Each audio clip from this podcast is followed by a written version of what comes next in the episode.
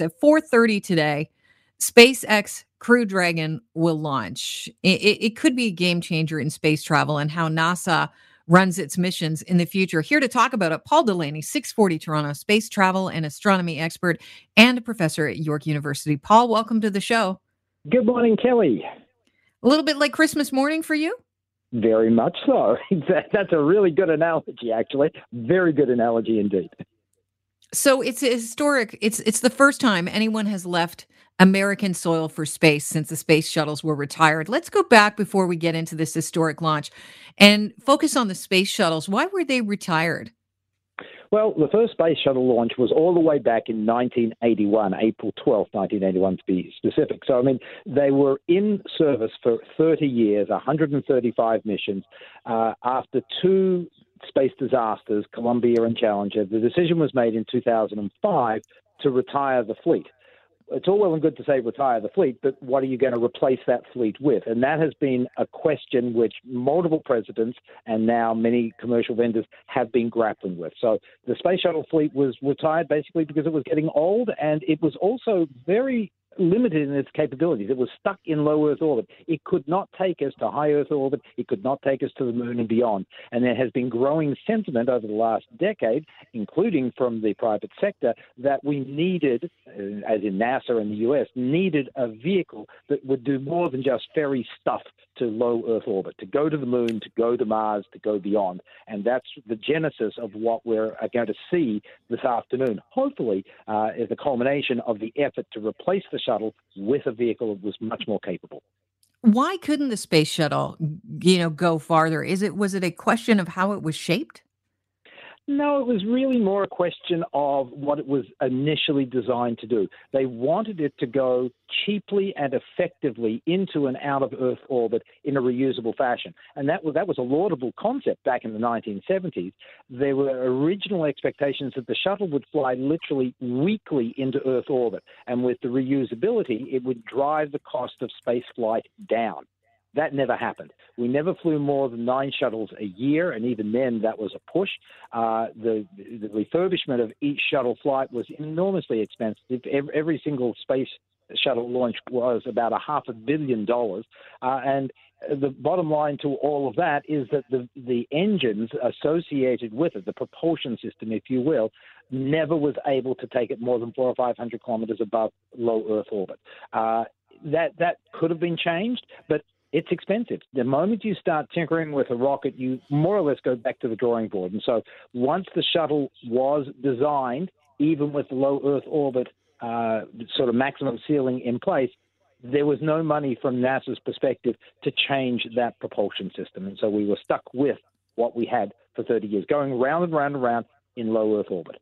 Well, let's talk about the SpaceX Crew Dragon. This is the one that will launch today. Is it reusable? Does it have that reusability that the uh, original space shuttle had? And uh, or is this a case of a very wealthy man uh, being able to fulfill his dream, Elon Musk? Well, there's a little bit of the latter in it, but uh, the Falcon uh, system, the, the SpaceX rocket system, has been designed to be, in large measure, reusable. So you've seen many, over 50 times over the last three or four years, SpaceX has landed its first stage rocket. Uh, and that's the most expensive part of the system. And they have flown up to five times each. The new versions are supposed to fly 10 times or more. The Crew Dragon, the Dragon capsule that sits on top, uh, either it's um, uh, the version of it that doesn't carry crew, so just carries supplies to the International Space Station, as well as the Crew Dragon version, are meant to fly between five and 10 times. So they are significantly more reusable than most aspects of the space shuttle, but not fully reusable. So it's a step in the right direction. Uh, people have been uh, very reluctant to go this route. I mean, here we are 60 years into the space era, and the notion of a fully reusable system is still elusive. But this is the closest we have yet come uh, to having a fully reusable system. This mission today is actually named Demo 2, which to me would um, make me question if I was going to step in as a crew member into that um, spaceship that has has never flown humans in it before. So this this is called Demo Two. It, it one of the crew members actually flew the last space shuttle mission. He's going to be the captain piloting this mission. It's very different because uh, this apparently the Dragon features touch screens and it's almost they will almost be fully automated in flight. So what are these astronauts doing?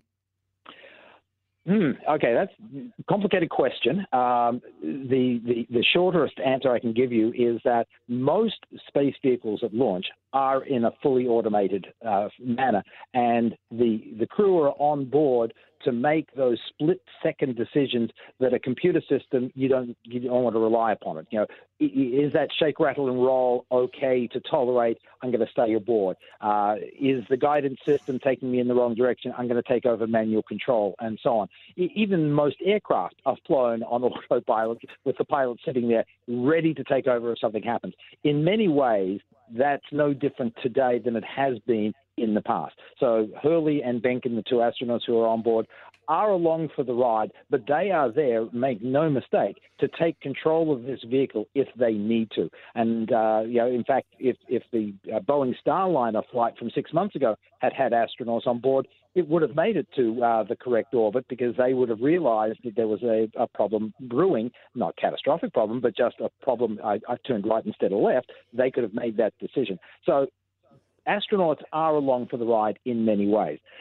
Every time you fly a vehicle with people on it for the first time, and we've done that five other times, sorry, four other times in U.S. history, the Russians have done it, the Chinese have done it, there's always an element of risk. It is Demo 2. It is designed to be a demonstration flight showing the capabilities of this vehicle with people on board. But this vehicle has flown before very successfully. As I said, the Falcon 9 itself has been flying since 2010 very successfully. One of the most safe, the safe, one of the safest uh, rockets, in fact, that's ever been built. So yes, there is an element of risk, but eh, that's always going to be the case when you're pushing the envelope. The risk is very low but it is present. There's no doubt, and those two astronauts know it full well. Okay, is is the reason why uh, they have chosen the last ca- captain to fly a space shuttle and uh, the the uh, the the this new Dragon? Is there uh, a reason as far as uh, the importance and a, a, dawn of a new uh, collaboration between the government and privately owned um, SpaceX companies and things like that in in the future of space travel there might have been a nod to history in that regard, bookending, if you will, the US's activities with crewed spaceflight. You know, Hurley was on the last mission of the shuttle. He's on the first mission with the Crew Dragon and so on.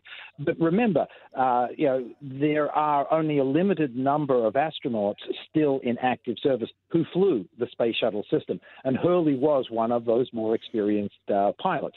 So, you know, he has the credentials to be on board. Uh, whether or not, uh, you know, there were other people who were better qualified. I'm not in a position to say. But certainly the experience he brings to it gives him the right to be in that seat. And, you know, if there's a little bit of history there as well, good for him. Okay, so where are these guys going? What are they doing? Are they doing a quick up and down? What are they are they going into orbit? What's okay, so, today's mission all about?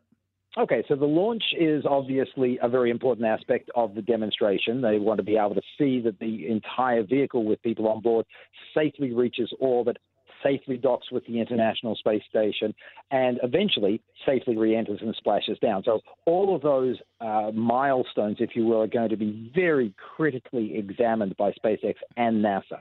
But once these two astronauts reach uh, the International Space Station, assuming everything goes nominally uh, according to plan, they actually will be on board for anything up to four months. They will become part of Expedition 63. There are three hmm. astronauts mm. already in orbit. These two will bring us up to a complement of five, uh, which is a little atypical. Uh, it's normally three or six, so this time it's five, but what the heck. They've been trained for service aboard the International Space Station.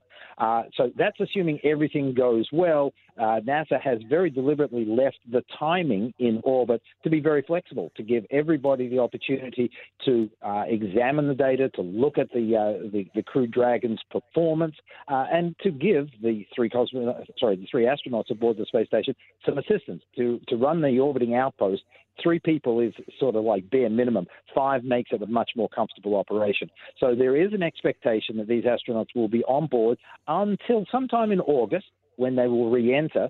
NASA has already set the first operational flight of four astronauts aboard the Crew Dragon to uh, launch on August 30th. But that obviously pending a, a, a, clean slate, if you will, a full checkout of the current mission. Uh, if there are problems, if NASA perceives that there could be an issue in leaving the uh, Crew Dragon vehicle in orbit for any extended period of time, they'll bring them back uh, early. So it's very open ended. As the name suggests, it's a demonstration flight everything needs to be examined, and NASA will make the call, along with SpaceX, as to when the astronauts will come home. But I'm expecting sometime in August. NASA pays a lot to get the Russians to send astronauts to the International Space Station. Is that one of the reasons why today's launch is so important? This shows uh, Russia, you know, we don't need you and we're not dependent on you as far as uh, getting to space is concerned anymore that is definitely part of it. Uh, in fact, I would have thought that that particular aspect of it, the politics, if you will, not just the money, but the politics, would have hastened this day. We would have seen this three, four, or five years ago. I mean, if in 2011 you had said it's going to be nine years before we saw NASA launch crews into orbit again, I would have said no, the US is not going to t- not going to stand for that, but they did. Uh, so there is certainly a money aspect of it, but it is a, a more fundamental uh, it's a more fundamental statement. NASA wants to get back in the business of launching people into orbit on their timescale, on their missions, not just to the International Space Station. We've all heard about the desire to get back to the moon, the Artemis program, uh, by 2024. That is in partnership with commercial entities like SpaceX. NASA has a lot riding on the commercial crew program, which is, you know, making its its debut in a big way today as far mm-hmm. as, you know, people in orbit is concerned. NASA wants to have that flexibility to go where they want and when they want to do it. And SpaceX wants that as well from the point of view of space tourism. They want to be able to take you and me into low Earth orbit. They want to take us to the moon and beyond. And so everybody is looking at today's launch with their own agendas NASA, SpaceX, the commercial crew program, and so on. Uh, and yeah, there's no question in the world that saying to Russia, thanks, but no more. That's part of it too. Well, Paul, you mentioned the moon, and I think it should be uh, it should be fairly easy for NASA to get back to the moon. I mean, uh, productions down in, in film studios everywhere. They should be able to find a spare studio somewhere that they could occupy. What? Okay, no. oh, I'm kidding, Paul. I'm joking. Paul, thank you so much. It's always a pleasure. I have to every once in a while help out those conspiracy theorists that still tune into the show, despite the Absolutely. fact we like to debunk things send them to my classes. Yeah, no problem, Kelly. I appreciate that.